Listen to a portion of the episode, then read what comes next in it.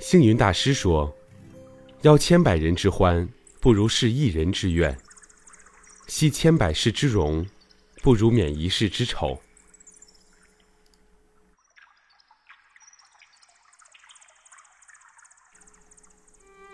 与人为善，处处为他人着想的人，才是真正领悟了禅的境界的人。民国初年，军阀割据时代，一位高僧受大帅邀请宿宴，席间，却发现，在满桌精致的素肴中，有一盘菜里竟有一块猪肉。高僧的徒弟故意用筷子把肉翻出来，高僧却立即用自己的筷子把肉盖起来。一会儿。徒弟又把猪肉翻出来，打算让大帅看到。高僧再度把肉遮盖起来，并且在徒弟的耳畔轻声说：“如果你再把肉翻出来，我就把它吃掉。”徒弟听到后，就再也不敢把肉翻出来了。宴席后，高僧辞别了大帅，归寺途中，弟子不解地问：“师傅，刚才那厨子明明知道我们不吃荤的。”为什么把猪肉放在素菜中？我当时只是要让大帅知道，处罚他而已。高僧说：“每个人都会犯错，无论是有心或无心。如果刚才大帅看见了猪肉，盛怒之下把厨师枪毙或严重惩罚，这都不是我所愿见的。所以，我宁愿把肉吃下去。”徒弟点着头。用心体悟着这个道理。人生在世，与别人打交道，不是善待他人，就是不善待他人，没有其他的选择。两相比较，无论对自己、对别人，还是对社会，善待他人都是一种明智的选择。善待他人，能很好的推动人们相互之间的理解和合作。做成做好各种事情，能很好的促进人们同心协力，营造一个良好的学习和生活环境，从而使每个人都感到温暖和快乐。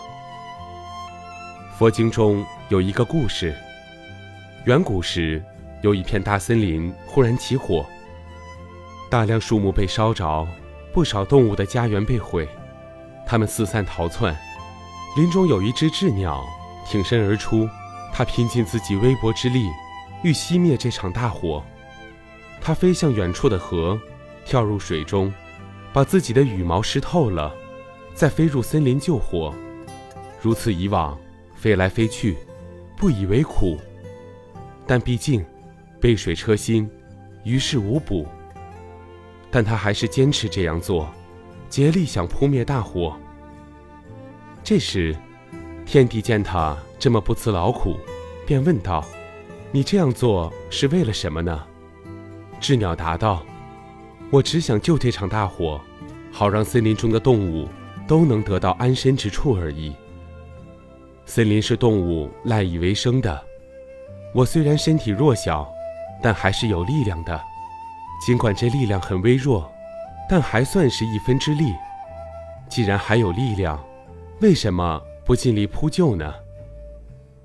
天帝于是又问：“你的力量这么微弱，肯定是扑不灭这场大火的。那你打算干到什么时候？”知鸟答道：“我一直这样飞来飞去，取水救火，一直到我飞不动了，死了，才会停止。这种不计功利、价值、得失，毅然跃入火坑的傻劲儿。”就是一种源于大悲心的菩提心。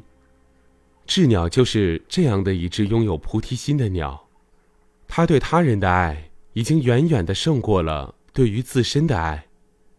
它用它那仅有的一颗菩提心拯救着他人，而这其中所彰显出来的善良，足以让我们感动。